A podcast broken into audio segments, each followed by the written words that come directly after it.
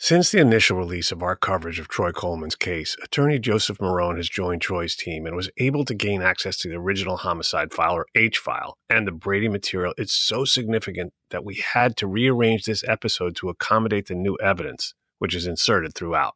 Troy has always maintained his innocence, but has never said a word about Darren Johnson and Byron Johnson's involvement in this case until they themselves came forward supporting his claims at the time of our first release. Now, with their admissions, as well as previously discovered Brady material and this new homicide file evidence, we can finally see a clearer picture of what really happened to Kevin Jones, as well as subsequently what happened to Mr. Troy Coleman.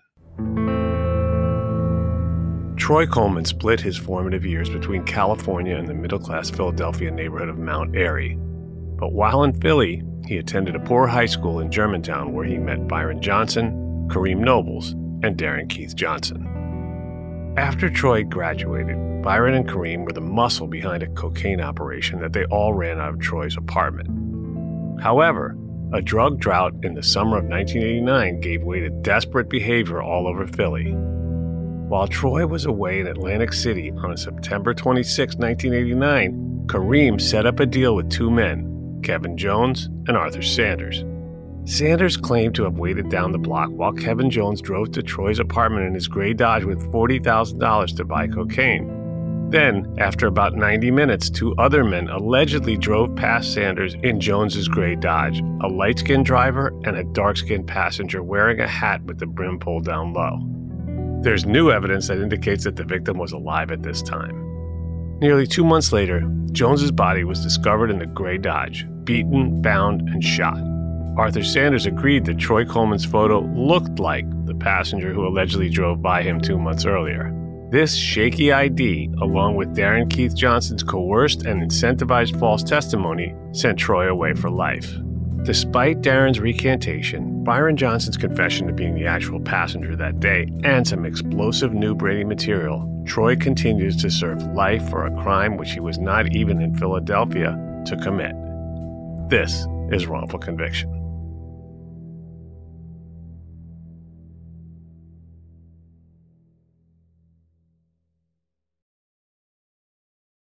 Something that makes me crazy is when people say, well, I had this career before, but it was a waste. And that's where the perspective shift comes that it's not a waste, that everything you've done has built you to where you are now.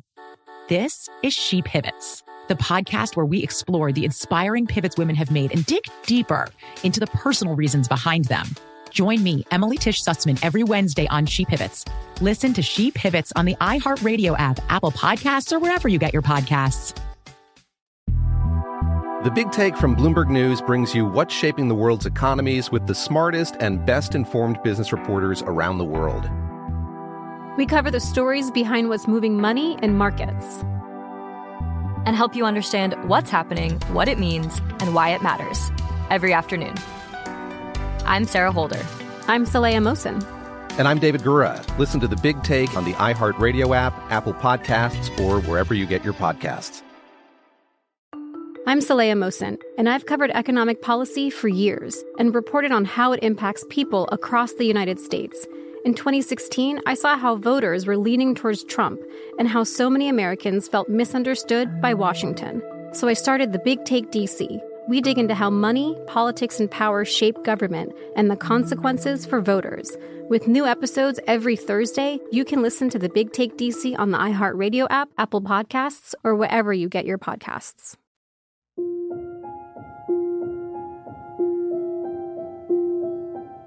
Welcome back to Wrongful Conviction with Jason Flom. That's me. And today we have a story that I think is going to rock your world in a, in a different kind of way, right? Because the person that we're interviewing today, Troy Coleman, has been incarcerated for 31 years in Pennsylvania for a crime he didn't commit. That being said, he wasn't a choir boy. Some of the people we have on the show were literal choir people before they were arrested. But he is innocent of this crime. He wasn't even in the same city when it happened, or state for that matter. So Troy's on the phone uh, from prison. Uh, Troy, I'm, I'm glad you're here, but I'm sorry you have to be here under these circumstances. Good afternoon. How are you? I'm good, thank you. And with Troy is Jerry Brown, not the former governor of California, but an esteemed attorney from Philadelphia. Thank you for joining us on the show today. Jason, my pleasure. Let's go back, Troy. You grew up in a middle class environment, right? I grew up in Mount Airy, Philadelphia, which is a middle class neighborhood. And I was blessed to live with my grandmother who was well off. And we had a beautiful home, three bedroom home. And, you know, everyone who came from that home came to be very successful. Uh, all of them went to private school, even my father. And my father moved to California. And when he moved to California, I was going back and forth from California to Philadelphia from my grandmother's house, which California school curriculum, our junior high curriculum was equal to a high school curriculum here in, in Philadelphia. But, you know, when I came back to high school here at Philadelphia Germantown High School, I was looked at as kind of nerdy, I guess, you know, because of the academics, I guess, that we came with versus what was over here in Philadelphia. And, you know, you try your best to fit in and you want to be accepted. That's where a lot of my demise came from when I got involved with drugs, not needing to, didn't have to. You know, again, my family was well to do. However, you know, just to fit in and be a part of this particular neighborhood that was in Germantown, which is a little bit, um, wasn't a good lifestyle that they lived down there. It was a little more lower class. Again, I'm from Mount Airy. So when I started boxing at the age of 13, being down there in the gym, that's how I met a couple of them guys from around that neighborhood. After that, subsequently, I got involved with them with the, at the, about the age of 17, 16. We started out young on the corners. So that's when it began. So this must have put you on the radar of the local police. And we know that in that time and place, this was a culture that had started with Frank Rizzo, who as the police chief in Philadelphia from 68 to 71. The legacy of brutality and corruption is widely known, and it thrived in the police department after he became mayor. It's really crazy that that guy became mayor, but 72 to 80, and they were just beating the shit out of everybody back then. And it's really, uh, it's crazy that this was a major American city. So, Jerry, you were a college student at the University of Pennsylvania at that time, and you experienced or were at least aware of this, right? This is not hyperbole, right? Oh, no. if you had a little bit of long hair like I did, every time you walked down the street at night, you were afraid that you were going to get stopped and hassled by the police. And I'm sure for people of color, it was much worse in my research, I mean, th- these were in the 39th district, right? A section of, of, North Philadelphia, which was a working class, poor black neighborhood. Police routinely made false arrests, planted drugs, robbed victims, and filed bogus reports to cover up their actions. So all of this is known now. It's been documented. This is not us just having a, a oh, you know, this is a trip down a very ugly memory lane right here.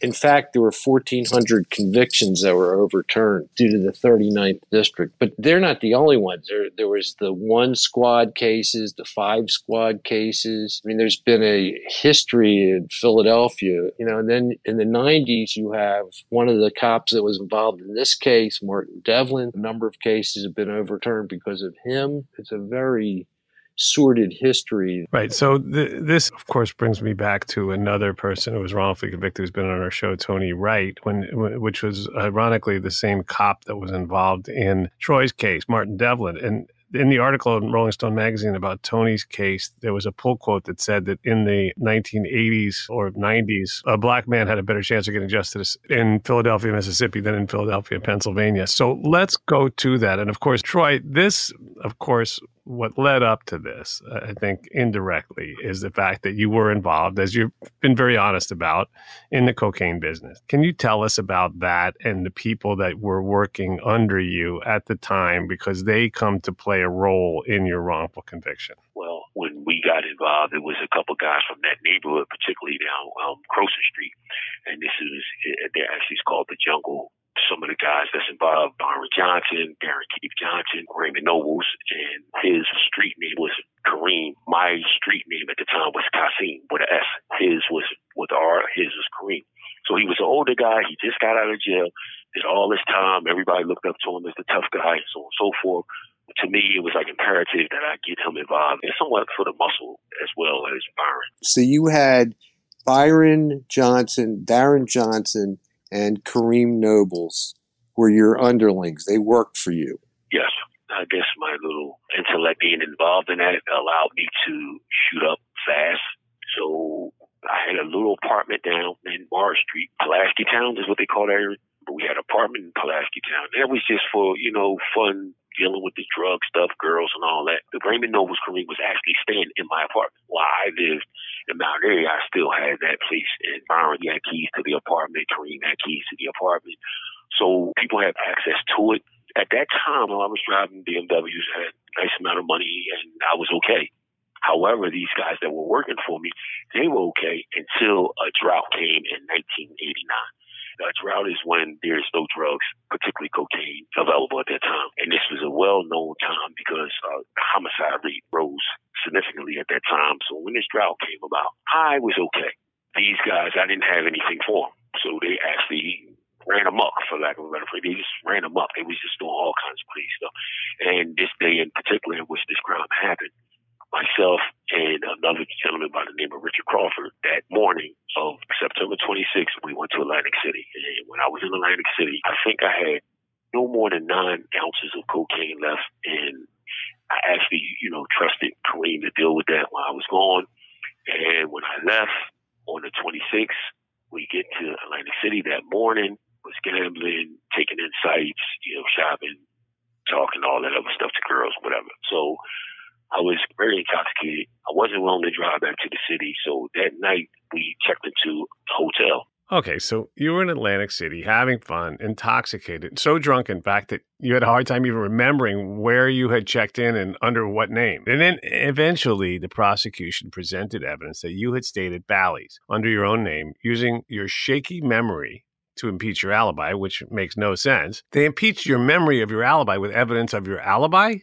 But why let evidence of your innocence stop them from prosecuting you, right? In fact, what we now know is that the state was in possession of even more exculpatory evidence, but we'll get to that in just a bit.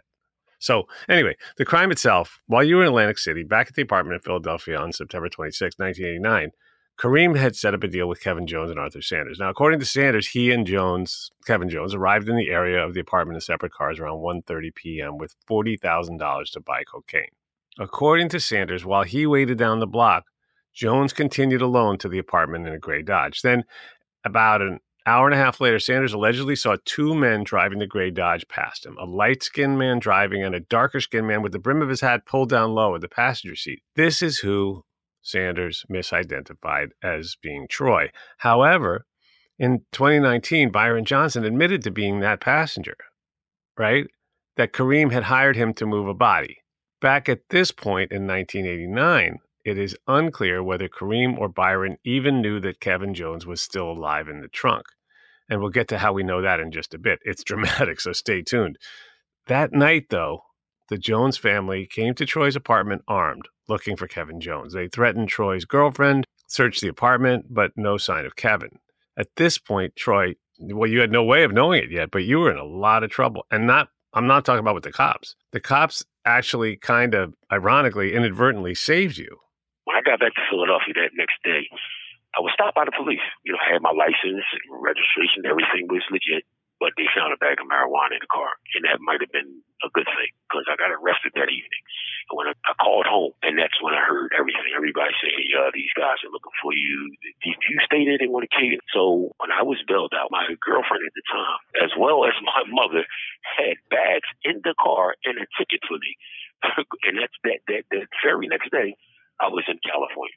Even though you had nothing to do with this, you've got to leave town for California just to be safe from the Joneses. So you bailed out and hopped on a flight on September 29th. Now, between the time of the abduction and when the body was discovered, Kareem, aka Raymond Nobles, died. Now, call me crazy, but it might have had something to do with the Joneses. Anyway, so now, November 21st, 1989, the police discovered Kevin Jones's body in the trunk of the gray Dodge in the John Wanamaker parking lot in Abington Township. Now, by that time, the body was badly decomposing, but it was clear that his face was struck with a blunt object several times, and then one, and this is important, one hard contact, high velocity gunshot wound was the cause of death. And we'll get to why that's important in a little bit.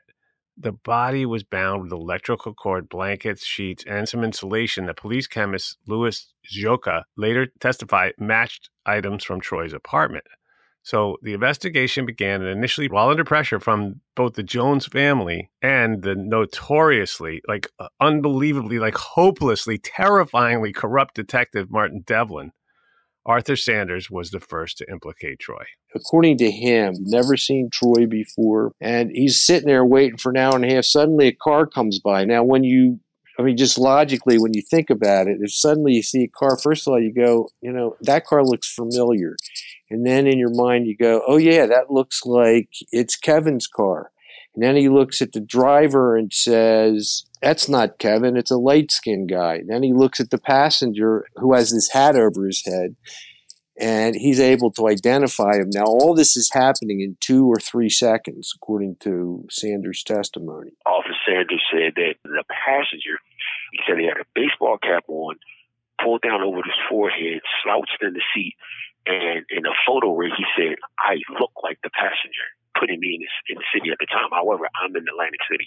It's impossible identification to me. Devlin certainly was willing to do something like this to create false evidence because he's done it on multiple occasions, as you all know. And so he probably said, Isn't this the guy? He's being pressured by the police to give up somebody on the one hand, he's being pressured by the family on the other. And, you know, he says, Yeah, that looks like the guy. And, you know, Sanders is pretty scared to death anyway because the family is really upset with him.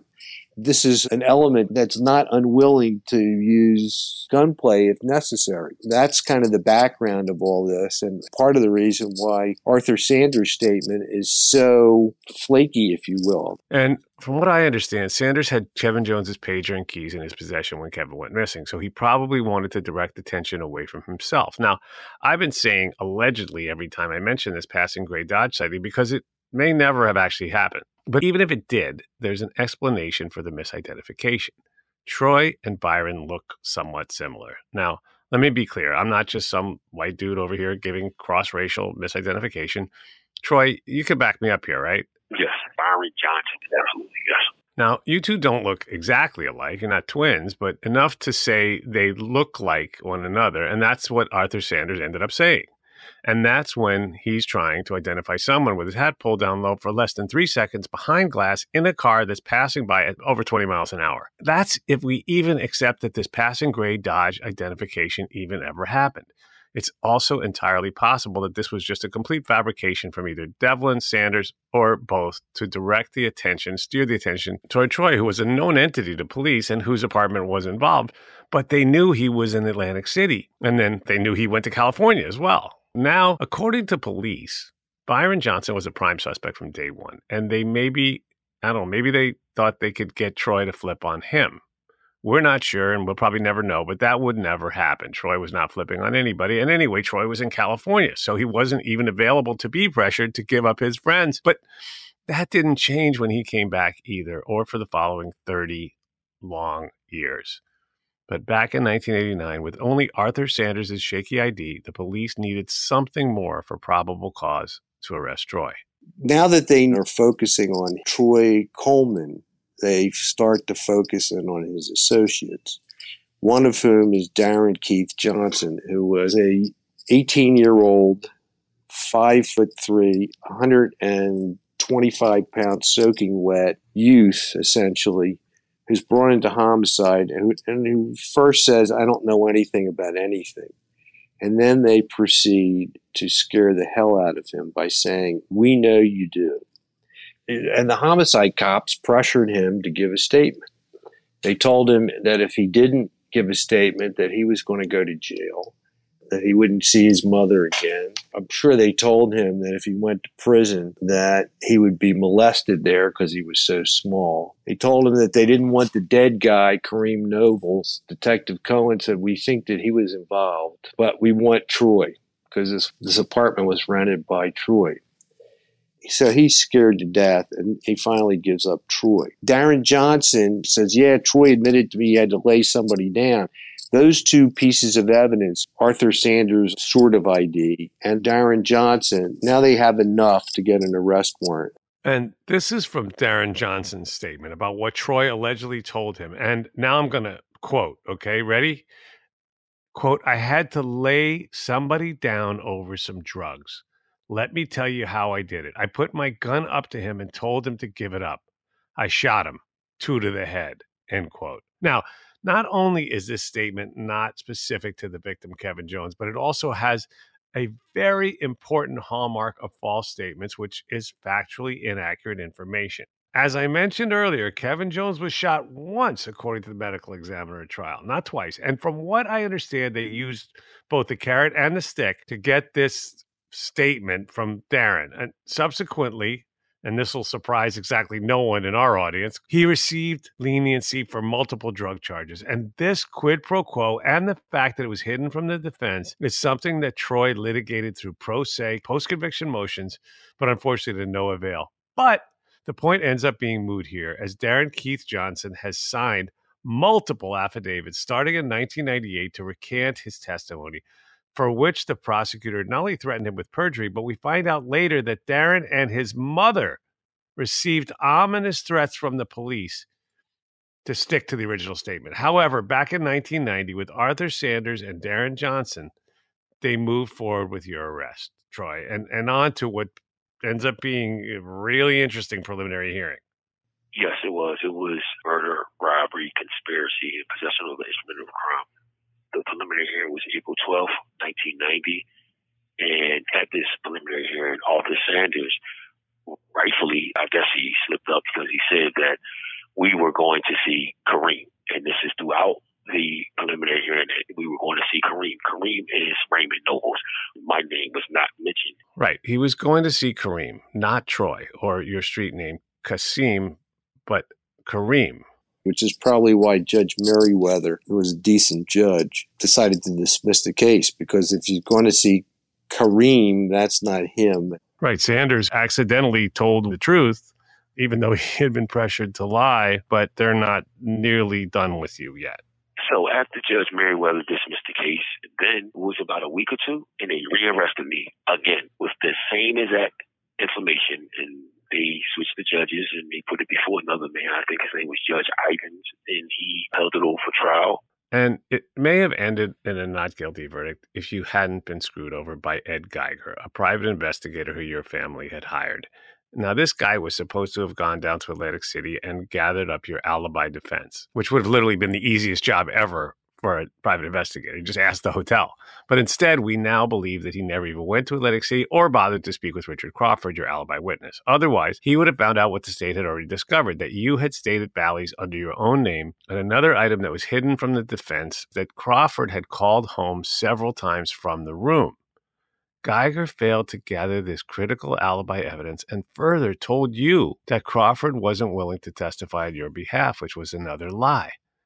Richard Crawford was more than willing.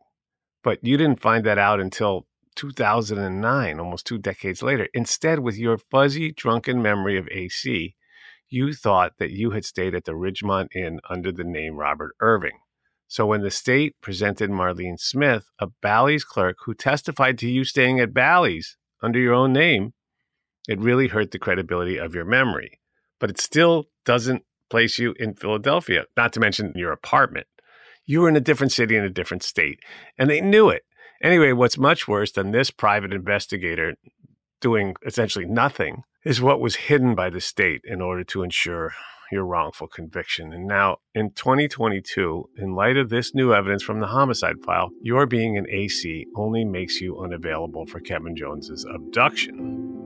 My name is Joseph Marone. I represent Troy Coleman in his ongoing PCRA matters. I'm lead counsel on the case. I continue to consult with uh, Jerome Brown. Recently, we were able to access Troy Coleman's homicide file with the assistance of the courts, which has information or evidence in there that the prosecutor possessed during the course of his case. We went through this entire file and we found critical pieces of evidence that further substantiate Troy Coleman's innocence.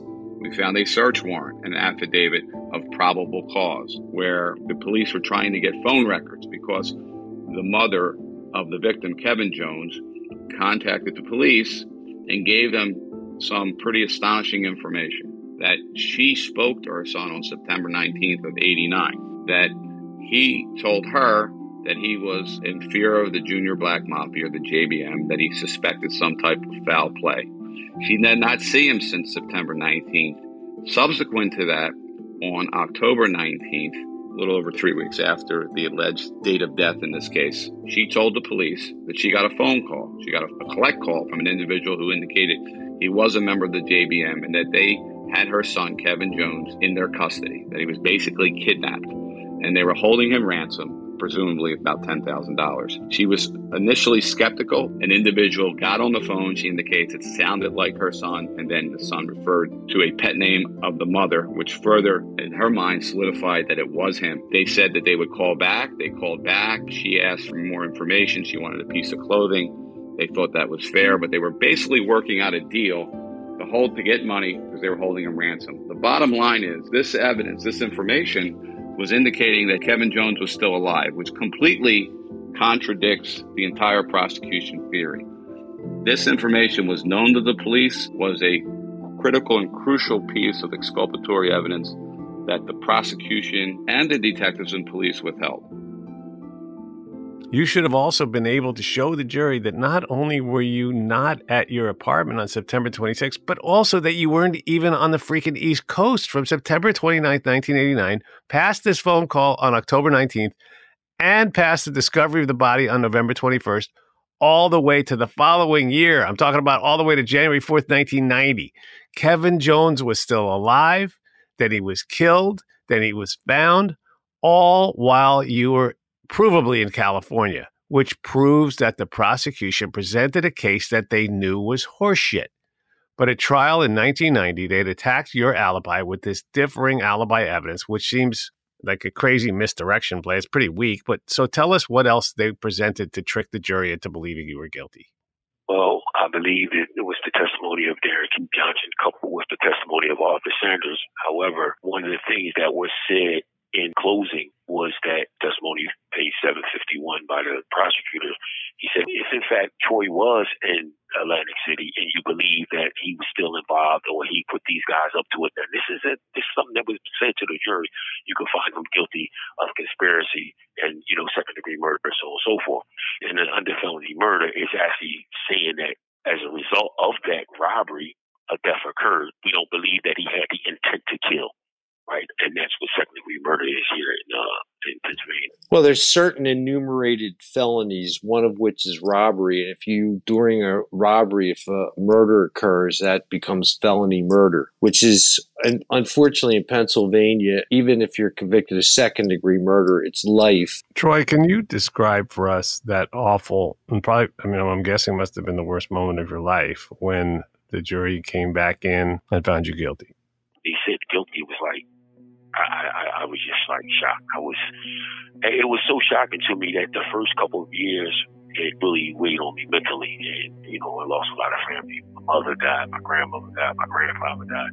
It's just a domino effect of pain and one after another. But I just couldn't believe it. Really. And here we are 31 years later.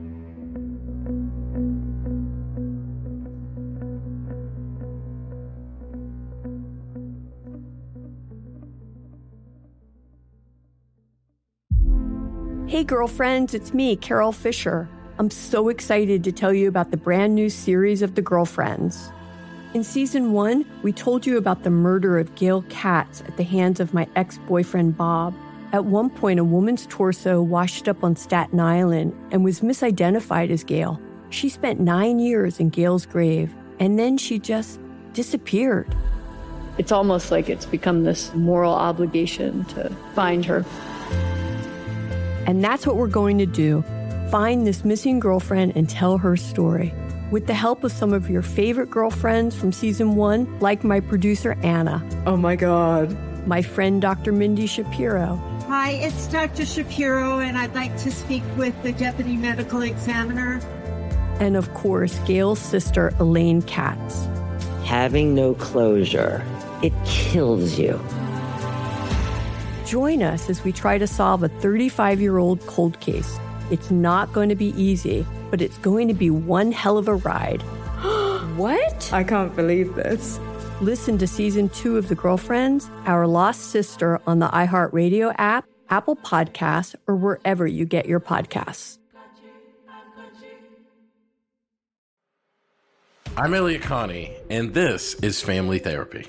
My best hopes, I guess, identify the life that I want and, and work towards it. I never seen a man take care of my mother the way she needed to be taken care of.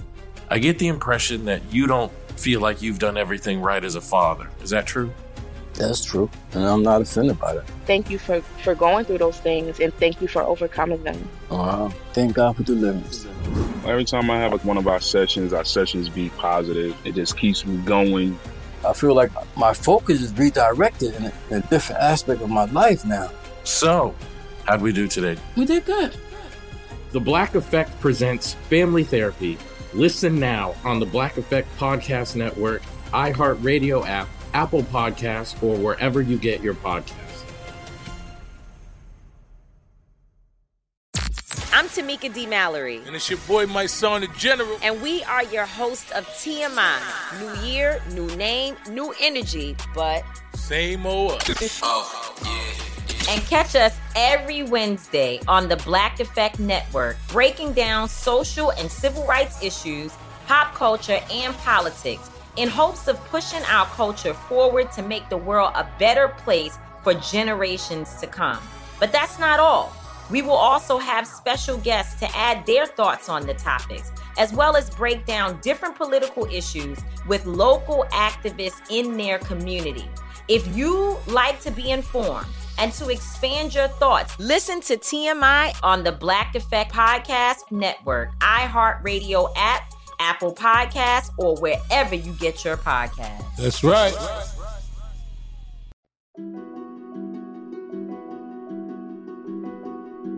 First, gotta give all praise to our Creator, getting me through this and constantly having that hope uh, that you know it, it, will come to an end. However, it was a time, and actually, to be honest with you, it was just recently when I uh, they said I was negative, but I know I was positive. I was in the infirmary with COVID, and I was oh, I was deadly sick. I never ever felt no pain like that. And at that time, and this was months ago, I prayed and I asked the Lord. I said, if this is I, I'd rather go now and don't even do this no more. Just if you feel I wasn't, you know, suicidal, but I was like I was okay with I was okay with dying. I just prayed like if this is the time and I'm not going if I'm not going to go home, I'm rather die. And that was my prayer. And subsequently, um, you know, all this happened. It restored a little hope for me. But yeah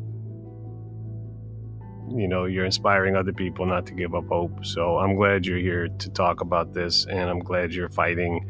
And i think now in pennsylvania there's you know there's progress and and and that should give hope to, to hopefully to you and, and many many other people who need relief in the pennsylvania criminal system. Talk a little about the post conviction litigation because this is a crazy I mean, like a lot of these cases are when they go on this long. I mean, it should have been reversed. He should have been freed back in 93. That conspiracy conviction in 1993 has since been reversed by the Superior Court of Pennsylvania. That in and of itself was a reason to overturn this case and retry me or to let me, you know, let me go. However, that hasn't been the case. Which is just insane to me. I mean, without the conspiracy and being in Atlantic City for the abduction and California for the murder and the body dump, how are you involved in the murder in any way? Well, they continued to try to square that circle with the two bogus witnesses Arthur Sanders saying you were in the car, and Darren Johnson saying that you confessed to having to, quote, lay somebody down over some drugs. End quote. So in 1998, Darren Johnson wanted to come clean and finally recanted and did so in an affidavit. But as we find out later, he and his mother were threatened by the police, and the prosecutor openly threatened him with perjury. So when he, we hear this too much, it makes me sick. So when he came to court in 1999 to affirm this recantation, he was appointed counsel who told him to plead the fifth in order to avoid perjury charges, and he did. But obviously, he would not need to plead the fifth if he was just coming to repeat the lies he had told at Troy's trial, right? He wouldn't have been there at all.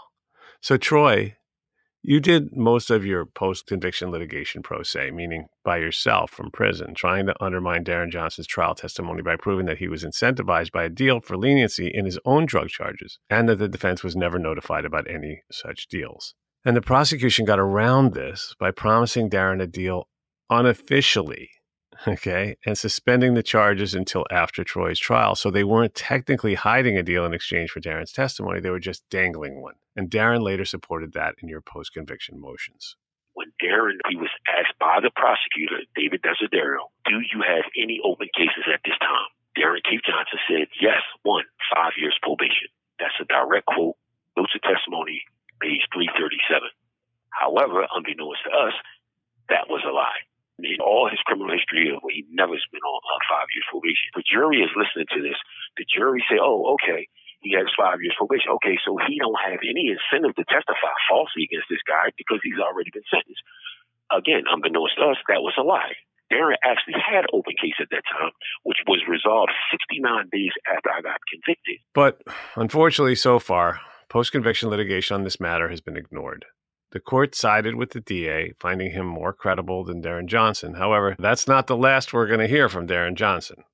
But first, 2009. You find out what I had mentioned earlier that your investigator at the time of trial lied to you about not being able to find any alibi evidence in AC, and your alibi witness, Richard Crawford, being unwilling to testify. He lied about both of those two things, but you hired another private investigator later on, a guy named Walter P. Lee. And in 2009, he caught up with Richard Crawford when my private investigator Walter Lee went to go interview Richard Crawford, he said that's something that he never said to Ed Geiger. He said no one never came to see me and told me nothing about Troy. I was with him in Atlantic City, I, and I would have said I was with him in Atlantic City, and we have his statement now. But he said that never happened, so that in and of itself was problematic for me. But now Richard is willing to testify, and this is something that's also significant. Richard Crawford called from the hotel. He called home to his, his wife Sherelle the prosecutor had the phone numbers and those phone calls, and a couple of phone calls was to Richard Crawford's address on McMahon Street in Philadelphia. They never turned that stuff over. What weren't they hiding? The only things David Desiderio was presenting was the evidence that he and Martin Devlin had fabricated, and even that was falling apart. Darren Johnson recants, they don't want to hear it. Your investigator, Walter Lee, unearths your alibi witness, shedding more light on the state's misdeeds, hiding that exculpatory evidence and ambushing you with it to undermine the truth, which they already knew, which was that you were in Atlantic City on September 26th. And they also knew that Kevin Jones was still alive while you were in California through until the end of the year or until the beginning of next year. However, if that alibi wasn't enough for them to stop pursuing you in 1990, why would it stop them in 1998 or 2009 or, or, or ever? Right? So another 10 years go past and Byron Johnson, who everyone is scared of and wouldn't even think of snitching on, in 2019 had suffered a non fatal gunshot wound. And I guess he didn't want to die without having told the truth. He didn't die, and he came forward to confess to the part that he played with Kareem. There was a fellow named Herb Hardison who was with Byron Johnson, who had just been shot and he said, Get me to somebody because I want to be able to tell the truth about this. And he came and he gave a statement. Walter Lee took the statement from Byron Johnson. Byron said that Kareem Nobles called him. He said something about moving some furniture or something like that. And he went over and he saw the body. Kareem said, Look, you help me get rid of this body, I'll give you $5,000. So the two men in the gray Dodge that Sanders allegedly saw were Kareem Nobles and Byron Johnson. The cops knew that Kareem was involved, and it's believed that the Joneses did too, since he wound up dead before the police had a chance to nab him. Byron's confession and Darren's recantation impeach Sanders' shaky idea of Troy and point directly at Byron. This murder happened in Troy's apartment while he was partying in AC. So, other than letting his friends use his apartment while he was out of town, there's nothing else that connected Troy to the abduction on September 26th, and certainly not the murder sometime after October 19th while he was in, I'm going to say it again, California, 3,000 miles away. But the conflict between Byron's confession when he talks about moving a body and Ms. Jones's statement about the phone call that she received, we just assume that Byron and perhaps Kareem didn't know Kevin was still alive when you look at Byron Johnson's confession, indicating that he was contacted by Kareem Nobles to come to the house to move a body, specifically the body being Kevin Jones. Nobody really gets into the fact of whether Kevin Jones is still alive or not, and neither does he. What could have potentially happened? I mean, Byron Johnson was arrested at the end of September, September 29th, for an unrelated robbery. He was technically out of the loop, so to speak. So the fact that Kevin Jones could have been still alive, he may not have known that. And when he ultimately confessed back at 19, he is just trying to be truthful and telling what he knows that he was called by Kareem to move a body, and he did so, and he was the one in the car with Kareem. It further substantiates that Troy had nothing to do with this. When Byron Johnson confessed, Darren Keith Johnson could finally speak freely, and he gave a sworn affidavit to Walter P. Lee and Jerry Brown, which was very powerful, but has never been heard to this very day in open court. So we reached out to Darren to give him a chance to finally speak publicly. When they first came and got me, they laid out some pictures and I picked out Kareem and they said, no, a dead man can't talk. You know who did it. And they kept pointing at Troy, saying he did it, he did it. So they kept saying, I said, no, this man right here. Then he kicked the chair, and you know they was getting mad, and they kept taking my hand and putting my finger at his picture. And then when they let me go, I was like, no, it's this guy. And then, you know, one was behind me and the other one was at the desk typing. And they said, we know who did it. And they start typing stuff up and they made me sign it. And so they made me say that he confessed to me. And then after that, I wasn't going to court. And then they kept harassing my mother. She said, well, they said that they going to arrest you if you don't come to court. And um, the fat DA, I know he's a fat white guy. I don't remember his name. He said, well, well, we could get you a probation if you testify what the detectives told you. And it all was a lie. See, Troy was in Atlantic City because I remember because I said, yo, bring me a pair of Gucci sneaks back. And he started laughing. And he was like, I got you. I see y'all when I get back. I said, all right. You got an innocent man in jail for something he didn't do. You know, I've been carrying that guilt for, for a long time.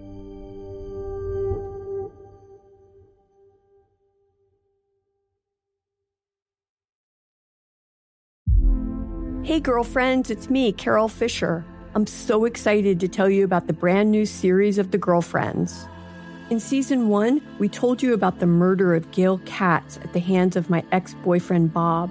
At one point, a woman's torso washed up on Staten Island and was misidentified as Gail. She spent nine years in Gail's grave, and then she just disappeared. It's almost like it's become this moral obligation to find her. And that's what we're going to do find this missing girlfriend and tell her story. With the help of some of your favorite girlfriends from season one, like my producer Anna. Oh my God. My friend Dr. Mindy Shapiro. Hi, it's Dr. Shapiro, and I'd like to speak with the deputy medical examiner. And of course, Gail's sister, Elaine Katz. Having no closure, it kills you. Join us as we try to solve a 35 year old cold case. It's not going to be easy, but it's going to be one hell of a ride. what? I can't believe this. Listen to season two of The Girlfriends, Our Lost Sister on the iHeartRadio app, Apple Podcasts, or wherever you get your podcasts. I'm Elliott Connie, and this is Family Therapy. My best hopes I guess identify the life that I want and and work towards it. I never seen a man take care of my mother the way she needed to be taken care of. I get the impression that you don't feel like you've done everything right as a father. Is that true? That's true. And I'm not offended by that. Thank you for, for going through those things and thank you for overcoming them. Oh, wow. Thank God for the deliverance. Every time I have like one of our sessions, our sessions be positive. It just keeps me going. I feel like my focus is redirected in a, in a different aspect of my life now. So, how'd we do today? We did good. The Black Effect presents Family Therapy. Listen now on the Black Effect Podcast Network, iHeartRadio app, Apple Podcasts, or wherever you get your podcasts. I'm Tamika D. Mallory. And it's your boy, my son, the General. And we are your host of TMI. New year, new name, new energy, but same old us. oh, yeah. And catch us every Wednesday on the Black Effect Network, breaking down social and civil rights issues, pop culture, and politics in hopes of pushing our culture forward to make the world a better place for generations to come. But that's not all. We will also have special guests to add their thoughts on the topics, as well as break down different political issues with local activists in their community. If you like to be informed and to expand your thoughts, listen to TMI on the Black Effect Podcast Network, iHeartRadio app, Apple Podcasts, or wherever you get your podcasts. That's right.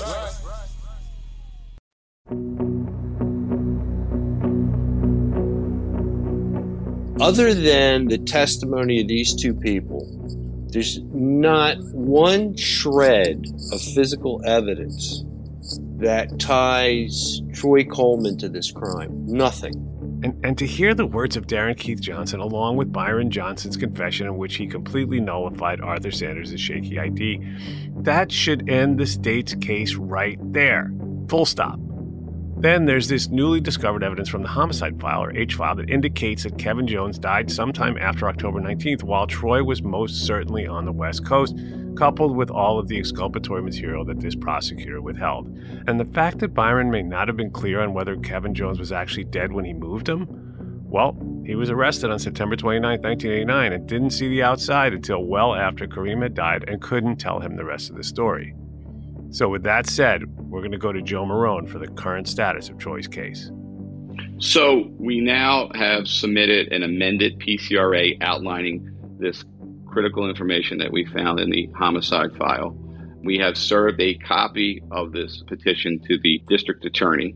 We are waiting for the district attorney to tell us when they will respond, but there is a hearing date on July 7th and based on this information that we have now found and the previous information, we are going to ask for some form of intervention from the court, from the judge, to force the district attorney's hands to either have a evidentiary hearing immediately on these issues or to respond to our amended petition so that the judge can make a ruling regarding Mr. Coleman's innocence. Our concern is we're, we're caught into the system of, of procedure in the courts. And, and that being said, it's not unlikely that the DA's office will ask for a 60 and 90 day extension to answer or respond to our amended petition. And that I believe is unfair. So what we're trying to do is push the process through through the judge by the judge really forcing them to kind of respond now. Well, we've previously been seeing some really great things out of the Philadelphia CIU, and we here at Wrongful Conviction, I personally want to encourage them to end this particular injustice as swiftly as they possibly can. We understand that the task of researching and relitigating the last 30, 40, 50 years worth of corrupt cases in a place like Philadelphia, you know, trying to right any percentage of those wrongs is a tall, tall order. So I just want to say to every one of the hardworking people at the Philadelphia CIU, your hard work is not going unappreciated here.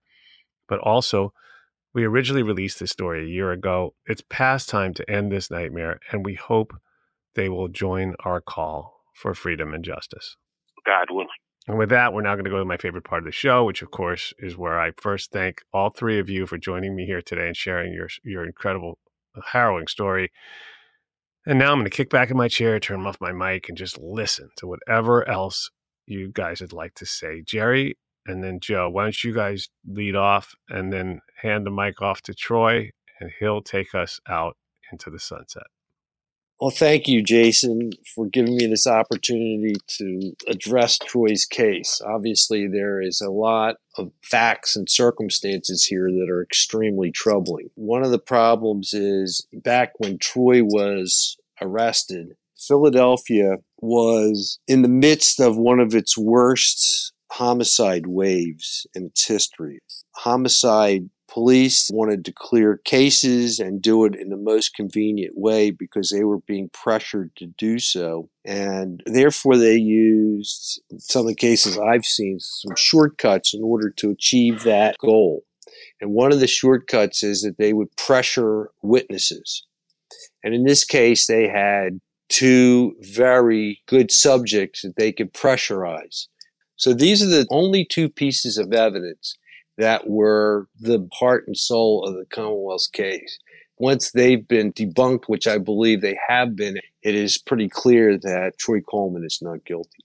Based on Troy's case in its entirety, and if you look back from the day that he was initially arrested and you start to take apart all the evidence in the case and you start to realize how the prosecutor, the DA in this case, handled the case, and you look at all the evidence that was withheld throughout the process key witnesses, criminal history, phone records. It goes on and on and on. And I think at some point, now that we've found this additional information, we're hoping uh, that the courts will see through this and some immediate intervention will happen to help expedite the process of exonerating an innocent man who's been sitting in prison for well over 30 years. At this time, I would like to say, Alhamdulillah, Rabbil Alameen, all praises due to our Lord. I don't think anything is going to come to fruition in regards to this case except by the will of our Creator, God Most High.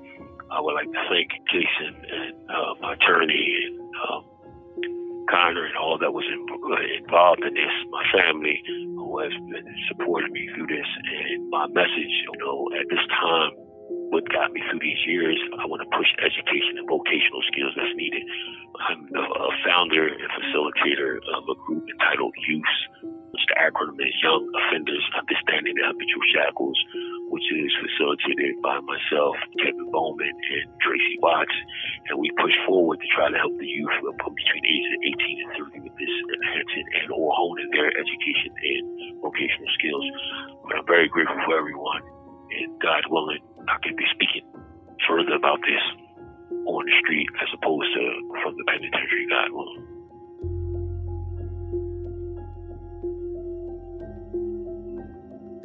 Thank you for listening to Wrongful Conviction. I'd like to thank our production team, Connor Hall, Jeff Clyburn, and Kevin Wardis, with research by Lila Robinson. The music in this production was supplied by three time Oscar nominated composer J. Ralph be sure to follow us on Instagram at Wrongful Conviction, on Facebook at Wrongful Conviction Podcast, and on Twitter at Wrong Conviction, as well as at Lava for Good on all three platforms. You can also follow me on both TikTok and Instagram at It's Jason Flom. Wrongful Conviction is a production of Lava for Good podcast in association with Signal Company Number One.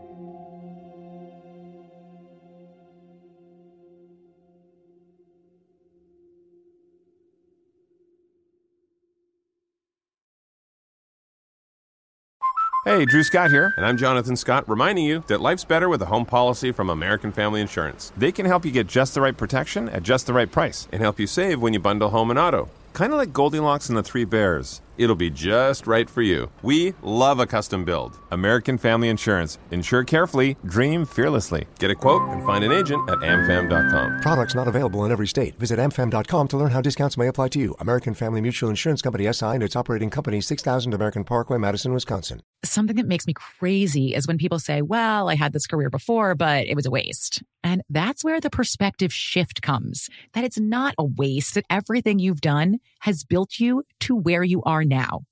This is She Pivots, the podcast where we explore the inspiring pivots women have made and dig deeper into the personal reasons behind them. Join me, Emily Tish Sussman, every Wednesday on She Pivots. Listen to She Pivots on the iHeartRadio app, Apple Podcasts, or wherever you get your podcasts. The Big Take from Bloomberg News brings you what's shaping the world's economies with the smartest and best informed business reporters around the world. We cover the stories behind what's moving money and markets. And help you understand what's happening, what it means, and why it matters every afternoon. I'm Sarah Holder. I'm Saleha Mohsin. And I'm David Gura. Listen to The Big Take on the iHeartRadio app, Apple Podcasts, or wherever you get your podcasts.